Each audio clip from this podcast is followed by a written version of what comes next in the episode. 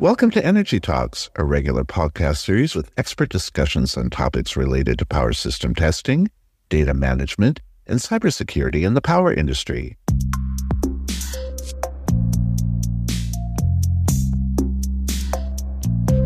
Hello, everyone.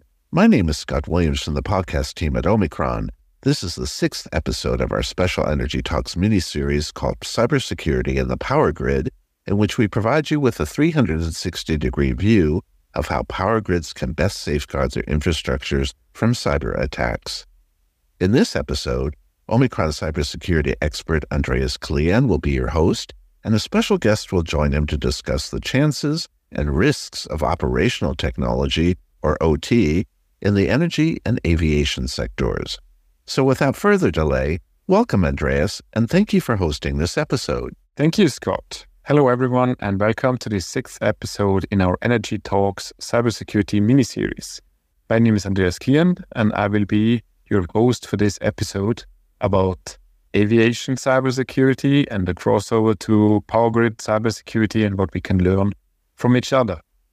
I have been focusing on communication in the power grid for almost 19 years now, and 14 years of that time I've been focusing on cybersecurity in the power grid and I'm responsible for leading the business area Power Utility Communication at Omicron.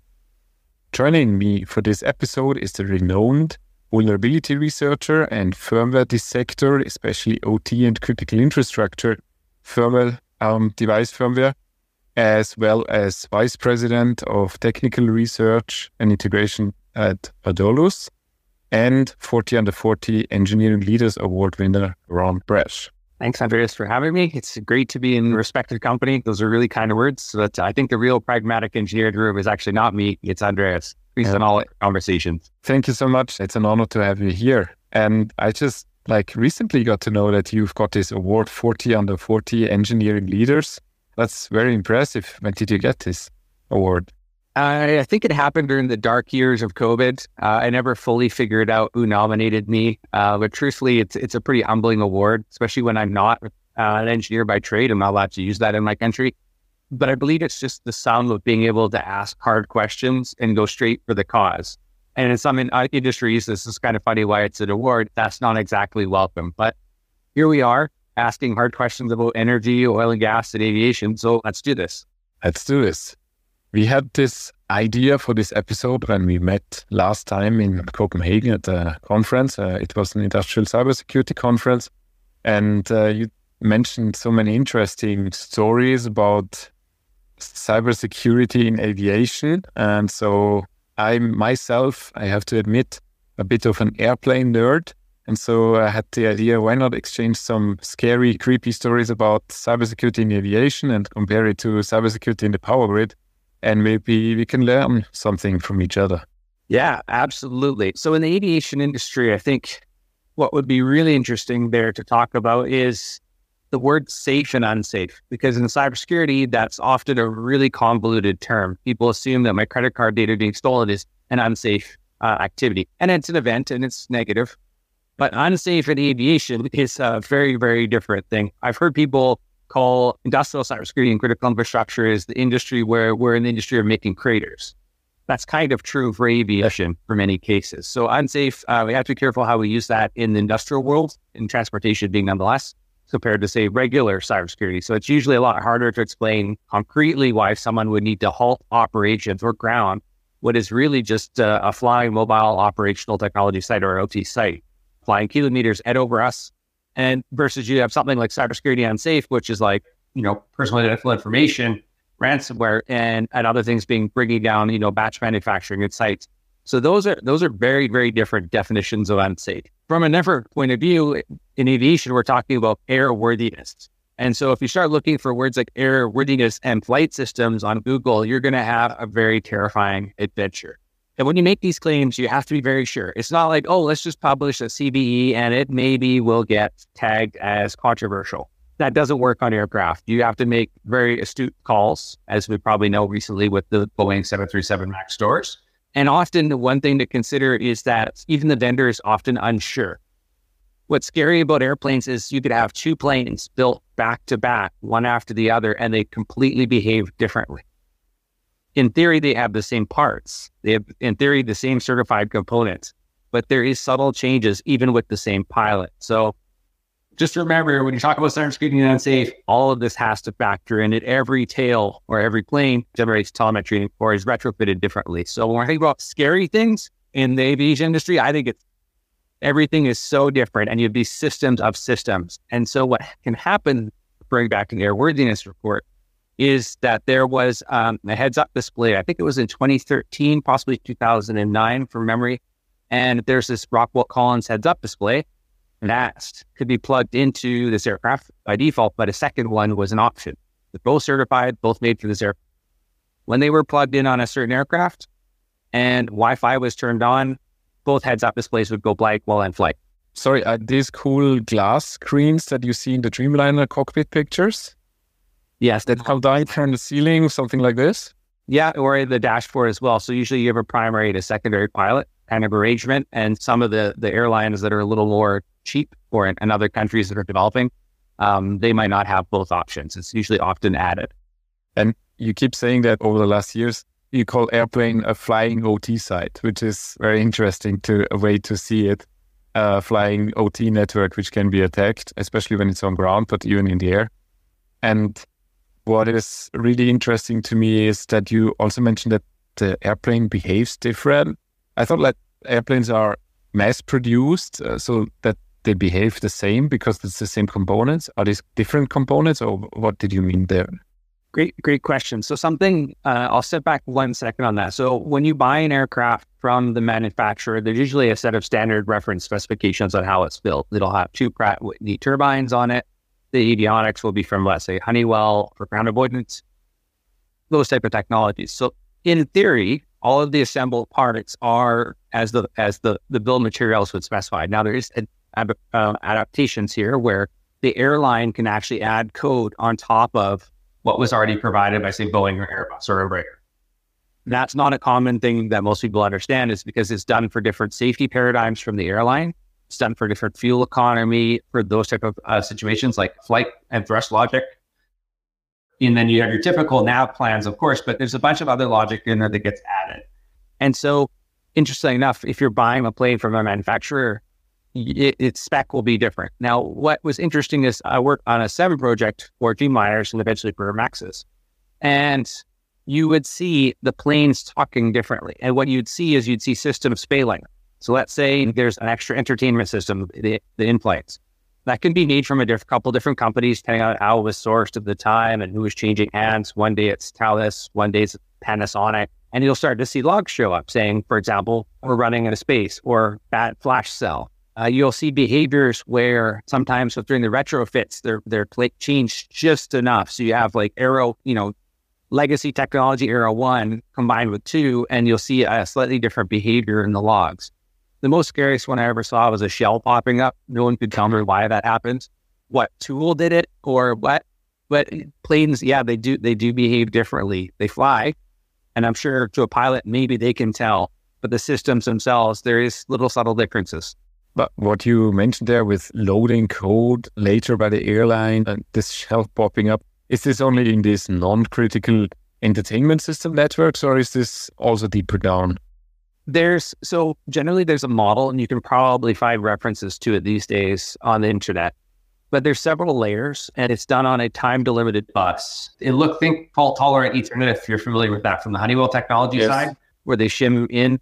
Airplanes have a similar strategy. So when you see an Ethernet where you're like, ooh, no, you're probably not going to be able to talk on it unless you know how that protocol works. But there's these series of, let's say, rings, these layers as you get closer to the avionics and the critical systems. Those are all separated and they have a subscriber model as well. So there's a number of firewalls in between. But the fly by wire stuff, there's definitely some unique stuff hiding in there. So, what are other scary things you saw in airplanes? Oh, oh gosh. I think, I mean, pointing back to the airworthiness of work kind of point, I'm more af- afraid of the RF attacks these days. That is radio frequency. Yeah. Yes. Yeah, radio frequencies. Whether you could refer to like Ruben Santamarta's Go Point the Radar Dish Black Hat exploit, although I was involved somewhat in reviewing that. And some of it had truth and some of it did not at all. But that depended also on each airplane and each airplane operator. those things all apply differently. But the RF, most planes are not built to be shielded from the interior; they're built to be shielded from the exterior, and shielding is a weight. So that to me keeps me up every time. It's not so much like, oh, someone's going to go poison the entertainment system. It's not that. It's when someone's going to do something bad and bring on a high powered amplifier on a plane. In that moment, when they tell you to turn off all electronic devices, that would be a good point to turn on your software defined radio, right? Yeah. Uh, so I used to live on a landing path to a major airport. And when there was a certain type of cloud, and, and pardon me, I'm not a meteorologist, but there's a certain type of cloud that appears green and it's very, very heavy. And it, it's just, you can see that all the planes are either going to have to divert to another airport, circle until the storm has passed, or they're going to land as fast as they can. The reason why I'm bringing that story up is that the land as fast as you can or take off as fast as you can is tied to that period where the most dangerous parts of operating a plane are when you're landing or taking off. In those periods there you have alternates. So it's not just the pilot with your typical avionics choosing you know here's my runway call it in you have ultra high frequency data you have gps data you have VHF to the to, i mean you have all of these different communication channels. During landing and taking off is when they're the most important especially if you have like a low cloud ceiling right? You're operating blind. That's where i start to really panic is what happens when someone with sdrs puts them on balloons on the pathway because they're not that far away from the aircraft at that point as the aircraft is coming down towards Grand Terra. But that those are the areas where you already have very stressed pilots, bad mm-hmm. weather conditions, and back to back. Like there's no room for error of double aisle uh, jumbo jets coming down. That's where I started to get concerned. Is you're making you're not causing a pure uh, cyber event. You might cause an event by duplicating the operator's decision and stressing them out. Yeah, that's also a, a common like attacker strategy to have a minor cyber attack, which is confusing the operators to do severe mistakes. That is something which is imaginable also like all over OT in process control. There's always humans sitting in front of SCADA displays. And if they're reading the wrong numbers, they make the wrong decisions, right? Yeah. Or they'll make the, the correct safe decision, you know, press the big red button, but uh-huh. was prematurely being pressed which is at least the financial damage, to say the least. Yeah. Yeah. So when I think fun thing that Andreas and I had a great conversation about, I think when I met you about three years ago at an event. Uh, we were in panel discussions together. Yeah. And I think one of the things we were talking about with rail was you have things like relays um, that are present in other industries that are not just rail. And while we're talking about aircraft and rail and maybe maritime shipping, it makes you wonder about how much of the devices are a shared commodity across all of these. And Andreas is a really good war story here because it comes around forking products and one getting attention to another. So Andreas, this is I see I saw this sort of with aircraft where I know components come from the industrial side, but have been produced under a different name for a different industry and and probably share a code base. But that's a scary thing as well. What do we not know in the rail side? Yeah, so there are automation components. I didn't know that they're actually used also in the aviation industry, maybe not in a plane, but maybe on ground, since it's also like automation functions there. There are these products which come from one industry, maybe automation industry, because that's the biggest one in volume. And then they are forked and relabeled for other industries. So there are automation components like PLC components used in the power grid industry, in substations, for example, in protection relays. So there's PLC modules used in protection relays, and then the protection relays are again relabeled for the use in railway. And they have different product names, sometimes even brands. There's a single heavily used protection relay is available under three different brands an American brand and a French brand and a German brand but it's all the same firmware running there.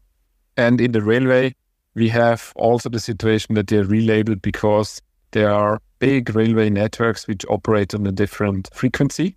So we have 50 hertz or 60 hertz, for example, usually in the normal power grid. But when it comes to railway, we have 16.7 hertz approximately, which is used in Central and Northern Europe only but not all over Europe and definitely not all over the world. So we have some special products which have the same firmware, but maybe a different config file or slightly modified software, but labeled under a different label. But essentially, the same components are used there and they share a lot of the vulnerabilities. And stress there, sometimes you cannot be sure if all the vulnerabilities are really covered there because it's such a niche device. So that is a, point that we had there. Yeah, and that's kind of one of my scary moments as well. As you fix it in one place, but it's wacko. It's very tough. So, like for example, on a Veeam library, there's a certain LRU that's the same as a very large, very expensive DCS unit. So you see these shared components, but you never see a CVE for that avionic or the aviation equivalent of that. Uh, are there CVEs for aviation devices? Not usually no. They usually go under airworthiness reports and quietly get hushed or fixed as a part of an SOP. Okay fixing software for aviation must be really hard because much of the software you need to fully prove, almost mathematically prove and certify each line of code. And I've heard about several software bugs which were fixed by changing the hardware so that you don't need to patch the software because it's so expensive to patch the software. Yes, there's a similar issue in medical devices as well. What constitutes a change? there's a lot of software defined nature uh, on it. So they will flip out software and hardware parts. Actually, software is treated like a part and it gets stored and, and signed and, and, put on aircraft, although usually they don't verify the signing per se and enforce it. It's just done there because you might cannibalize an aircraft uh, and need to move parts. But yeah, there's a substantial different way of proofing code and there's other different languages around it. Think Rust to even its predecessors like Ada. And those were all very scientifically proven languages, although Ada didn't really go far. But kind of talking about that that master rating, that's scary for a lot of people because a lot of features get left in. I guess the real enemy here is certification. Often you certify the same product firmware, but it has 10 different products in it, in theory, or different SKUs. That's a really kind of a scary thing because recently, as you might have known, there was a cybersecurity incident in Denmark that was publicized about. There's a lot of interesting conceptions about it, but the device that was used in there, we and you'll see its presentation. This device allows out of the box LTE or, or sorry, 3G Huawei modems. Now, it doesn't have that on the hardware BOM because, of course, you have risk through peripherals. So if you're in an environment where certain sanctioned companies are not allowed to operate, this is an interesting way because you have a threat model that you hadn't accounted for. So the features are plugged in as USB, basically. And yes, they are not mentioned in any SBOM or anything. No. And the, the scary part is that the the drivers for this for these Huawei USB sticks are open source. So they're not created by the company itself. They're created by someone else. The function you would, if you're building SBOM, you would just see Linux kernel. You might see that module, but the actual real driver logic code is on the Huawei USB stick. That would be generally they're most mostly reprogrammable for various different carriers. So that's kind of a very scary thing for me because that's the risk. You've got a company focused on features that sell, and those features that sell will definitely help an operator, right? In this case, the use case most likely is I'm a small company or, or a small town that has no money. I would like to have a router with a backup USB LTE gateway. That makes sense as a feature. It's cheap. But the problem comes in is that cheap feature will often get abused and compromise the entire security of the system. So circling back all the aviation into every industrial world, and there's some great material out there on CIE. But the biggest flaws I've seen are largely because they're related to human behaviors and capitalism in some way. So if you're someone in the business of risk, how do you engineer yourself out of this? And that's, I guess, that's a fun segue. So the risk here causing the human error or the supply chain problem is capitalism. Or what did you say? Just the root? Yeah, capitalism is like the root of all cybersecurity issues. Yeah, well, in a way, that's true. Yeah, it's also the opponent of all security measures, right? Because uh, it's an investment and it's time, and it doesn't really give you a lot of features if you're just improving the security. So essentially, it's always the opponent of making things secure. Yes, the Ouroboros. Yeah. So then another question which I have now we are almost touching supply chain risks. How shall we identify risk in supply chains? You've been analyzing firmware for so many years now. How can we identify risk in the supply chain? Yeah, so that's a really interesting area as well. Uh, when people say supply chain, what do we mean by supply chain? And where does supply chain or supply chain attack begin or end. So if you took, let's say, one of the other attacks, think of one of the Ukrainian attacks, and their accounting company got uh, their software got infected, and that was used as distribution mechanism, very similar to SolarWinds. Is the supplier the supply chain attack, or is the impact from start to finish calculating all of that? And that's where I'm not sure. And to identify the risks with this, there's a couple of different strategies, and really depending on if it's a hardware related uh, supply chain problem, is it a software related one, or both? Is it a knowledge problem? Is it a creation versus uh, distribution supply chain problem?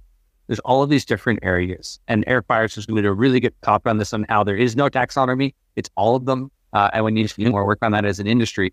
But in supply chain attacks, you have a couple different cases. Most people think of open source and that being kind of manipulated in.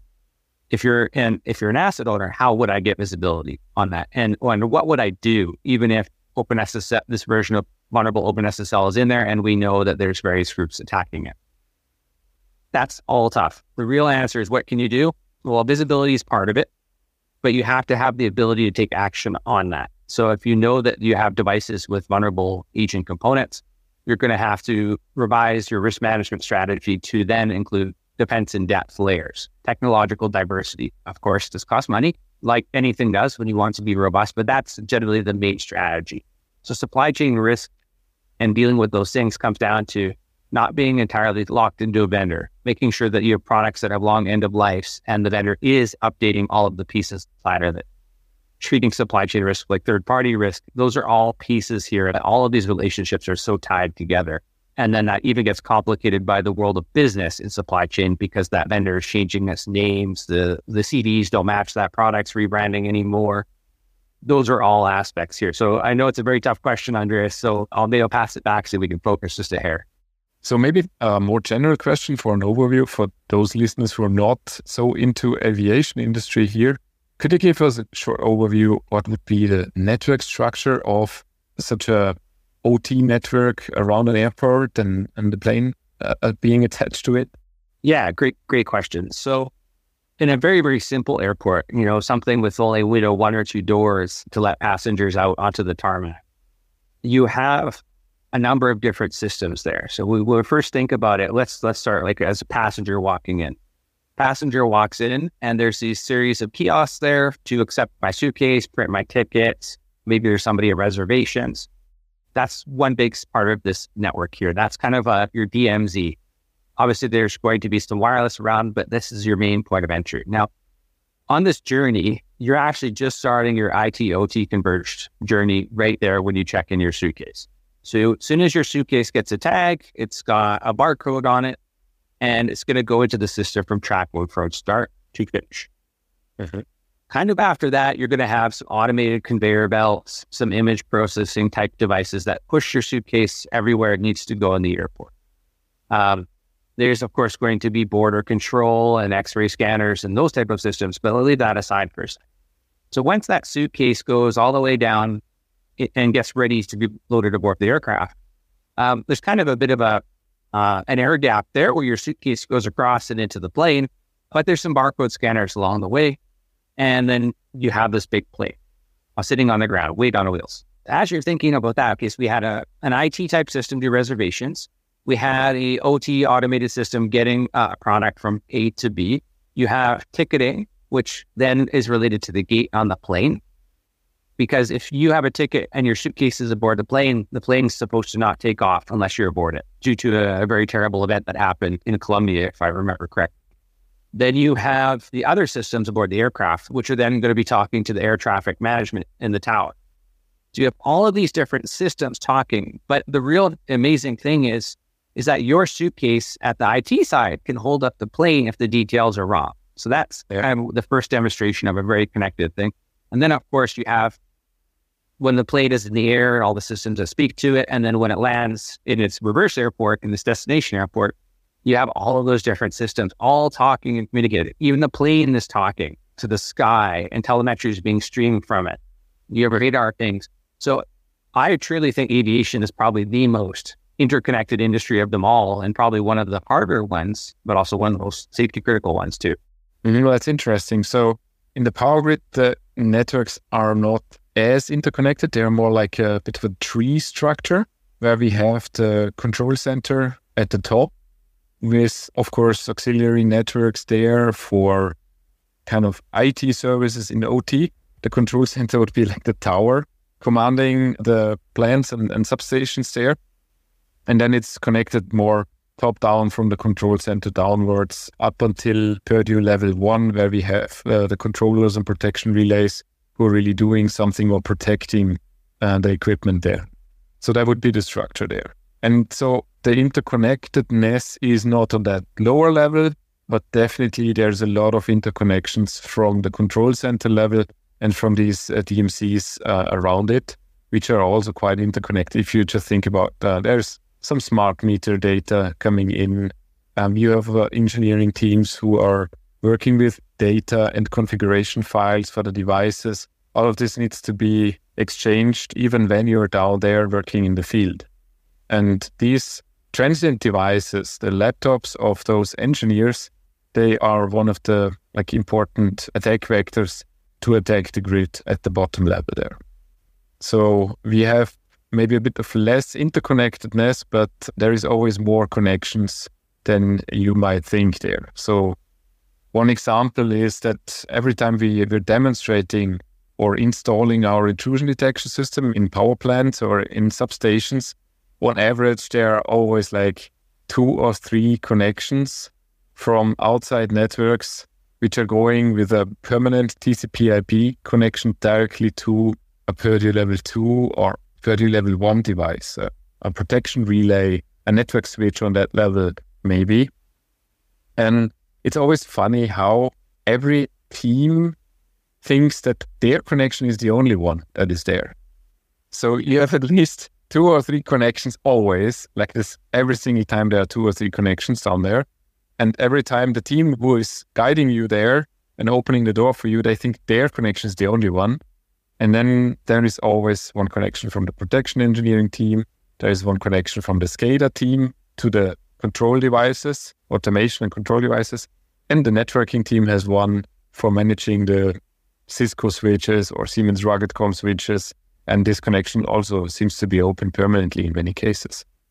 And what was really interesting, what I saw there once is that in one substation, we had the maximum was over 60 external IP addresses who had a permanent connection to the devices in that uh, very large substation.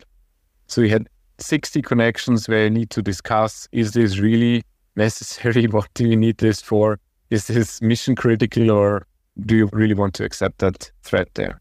And in the same substation, we had the case that they had an interesting brand of protection relays there and they had an old Samba server running.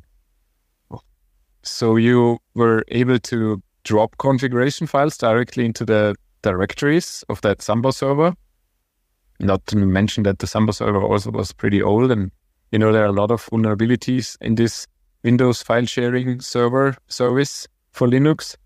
That uh, is something that all the relays, 60, 70 uh, of them, had this kind of scary, if you imagine this, because it was a huge substation for a major city. Yeah, that's really common. I mean, whether it's Samba, uh, I mean, you'll see the same thing. You'll see FTP drops on a lot of the a lot of the older VX VxWorks stuff, um, even with their debuggers enabled because it was left on as part of the board support packages. A lot of the really old relays and packs, they all have this. So you could definitely think about if you wanted, you could drop your malware or someone could leave something malicious on there, and the engineering software will pull it back into a green, more secure environment as well that you think is isolated that's also something that's really common uh, with a lot of the DCS devices where they're all running uh, the primary and secondary servers are all Windows based, and they will probably blindly accept any configuration given to it by a device.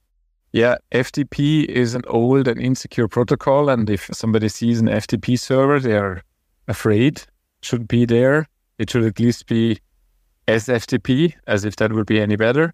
But the point is that, like this FTP servers, everybody knows them, but those protocols which are native to OT are in many cases like even more dangerous than an unpatched FTP server or a patched FTP server, definitely. So we have the example of the 61850 MMS protocol, which is a protocol from around 1970 to 1980. It is an OSI protocol, which was then ported onto TCP/IP. So you don't have seven layers; you actually have like nine layers of TCP/IP plus OSI stacked on top to a skyscraper. And this is one example of a protocol which is also quite dangerous. Yes, and some of its different dialects are also kind of dangerous. As we're speaking English, just because we speak English doesn't mean we understand each other the same way. And MMS also has some interesting flavors at some of the different layers as well that could lead you to places where had you not been, had you been fuzzing or destructive testing, you would have found cases where your state machines break, not just for the, the power of the protocol and the devices it's communicating to, but just the protocol itself will have edges, very rough ones. Yeah, we've been through that. Yeah. So we, I was working in the team where we developed a new 650 client stack. So it's an, a, MMS protocol client stack. And there we developed it from scratch and then we released it as an update to a product which already had a, a big user base. So there were thousands of users already.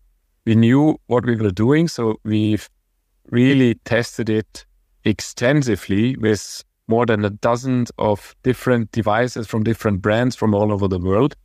And then when we felt really safe to release it, and we released it, we got many calls of people who complained that their critical protection relay crashed when our client stack connected to it. It was back in 2014, maybe.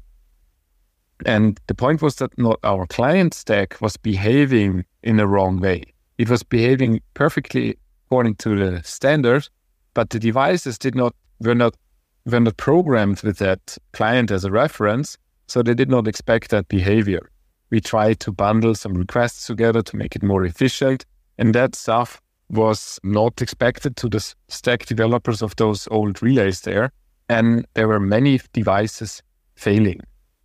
And what was really crazy is that, of course, nobody can patch the devices in the field. So we had to patch our client to somehow adapt to that so that we don't crash the devices. And sometimes it was really hard to not crash it. There are so many bugs and vulnerabilities in these implementations. It would be very easy to find something to crash the stack and essentially to crash the whole protection device. To fix this, we added like soft modes. Always when we detected a, a device like this, we started inventing things like an overcautious mode. And for some devices, we even had a, an additional mode, which we called internally a kid gloves mode. And we still use that. So even in all our products, when we detect uh, behavior like that, in order not to trigger dangerous bugs, we, we are activating this gloves mode. It reminds me of a bunch of unsafe architectures that humankind devised or, or created. So one of the things you mentioned was like, for example, crashing the stack. In old devices that are serial based, they only expected one speaker. And a lot of the old flow meters and things monitoring, let's say water in very, you know, low power type conditions run for years, many, many stuff like Honeywell mercury meters and stuff like that. They're not used to the cocktail party problem because they were designed in an era where physical access was the only thing possible scratch that, we have, you know, serial TCP relays, our gateway devices that basically shuttle everything on, which is kind of what 61850 really was, is, is shimmed onto several different protocols. 104 and the others are the exact same way. But they weren't originally designed for such a multitude of network devices all speaking to each other. So there's all these different states that you can see on old devices, especially when you're fuzzing state machines. You will see that they were never designed for that very fast. But shockingly enough, in many of those cases that are singular, if you don't exit the, the communication correctly, the device will hang on a second one because it's the state machine again gets inferred and used in a wrong way. So a lot of these old protocols, they just weren't meant for testing, you know, for one or more than 10 clients at once. There was no edge case. What happens if I go 10 plus one? Those are, it's just very, very common. Uh, or what happens when someone pipelines uh, two Modbus packet or payloads back to back to each other? Uh, most testers never think to do that, but that's sort of, that was the common and that was a normal behavior with serial. You do streamline and you pipeline your packets back to back. So they're, you're, when you talk about like unsafe architectures, it's mostly people just don't engineer to test in many cases. And we see that. Yeah, especially when they always have the one kind of OT system in mind. And over the years, the product is used in different applications, and then suddenly other usage scenarios are possible. The products you're mentioning before with this box in the serial implementation, which are these, for example? There's a couple good ones. So Honeywell Mercury devices. So they're part of the full Honeywell brand now. It's not the exact new model name, but a lot of the earlier ones were Windows CE based. There's other serial devices, flow meters that are part of like, let's say the Emerson catalog or Rosemount series. Those serial protocols often get pipelined over top of a TCP gateway, which then probably has OPC uh, Classic as well, doing uh, all sorts of fun DCOM, SMB related Yeah. tasks as well. Yeah. Those these are just really common things, but they just don't usually a lot of these devices and some of the VxWorks based ones, if you instantiate telnet connections to them, you really have to hang up or close the connection properly because you will run out of the pool, like the connection pool is dead. And in one device I worked on, which was a Bachmann MPC40, I think, which was stolen off the gray market from a freighter for mm-hmm. controlling water on a freighter for ballast. That device that if you didn't connect Telnet correctly, it would crash the Telnet server as well as other peripherals. And the only way to get it back was to reboot the device. So you have not often, you can have non malicious activities hanging your devices for you if you don't do destructive testing. Yeah, it happens all the time. And I mean, in many substations with older devices, but still 61850 protocol based, a denial of service attack would consist of just 10 SYN packets. So you open 10 connections and then every other client is locked out.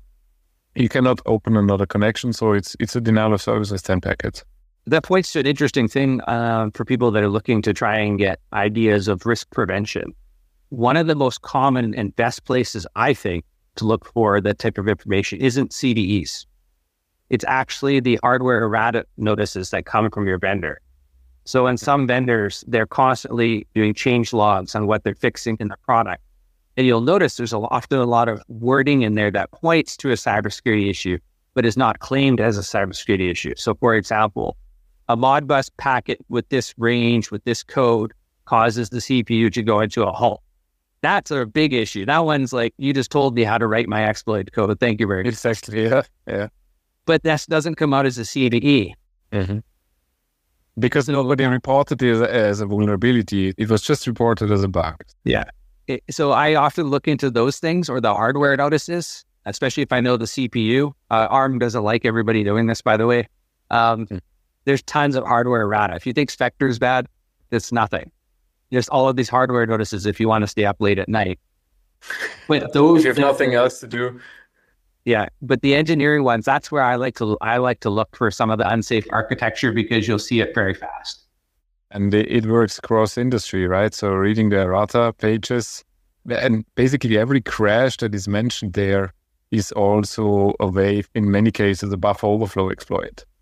So it's Exactly. just not researched buffer overflow possibility is, is behind many of these crashes. Yeah. And and I like to use words like errata and engineering focused ones because that's the majority of our operators and, and facility people. Uh, many of them are trained in you know mechanical engineering and electrical engineering. So when you, when people say, "Oh, buffer overflow," what what does that mean to me? Device stops working. Like when someone Yeah. says "watchdog," okay, that means device will reboot probably. Mm-hmm. I don't need that in my process. That's a bug I will fix. The security language or safety, reliability, or productivity of OT, you just have to adjust your vocabulary. You don't have to be a, a super geek and know the witchcraft, the magic of cybersecurity. You just need to be like, I think this means the device is going to do something weird. Okay, that's great. I, I'll fix that. This means that somebody could maybe get onto it with uh, HTTP over eh, versus having encryption over HTTPS do I really care? I do if I'm talking over the internet, over Yeah. an insecure channel. But the one that says my device could accidentally crash, Exactly. Yeah, that's also the most frequent reason for patching in the power grid is actually because of bugs and crashes and if certain configuration doesn't work because patching because of security vulnerabilities is something they think twice about because it always brings you operational risk. But if you already have an operational problem, then it's close that you think, okay, let's update the firmware. And so that brings me to my final question is, do you have some recommendation of cross industry best practices? So maybe we can summarize our findings here to define some some benefits of best practices which can taken from aviation to help securing the power grid? Yeah, I think so. We're all kind of aware of the Purdue model and its lack or perceived value for security. And then you have the ISA 62443 models.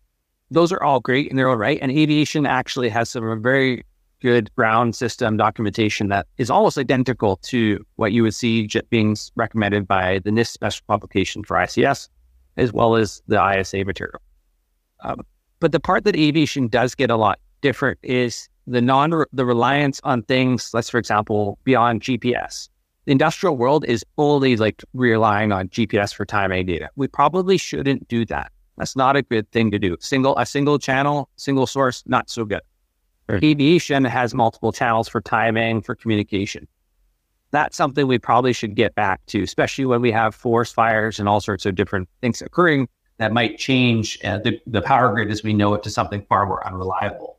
So we have something to think about there. Aviation is designed to be more robust, different conditions, and the grid is not. So there's there's a level there. Another great recommendation I think the aviation industry has been strong on pushing is not trusting transient laptops. Yeah. And your tech, technicians and third parties. Like they're very, very against that. And for good reason. I mean, most airports, they're not staffed by the airline. They're staffed by, you know, contractors living in and out. The airport is not even a part of their airline's business, actually, really. Yeah. They're just, they're kind of just renting it.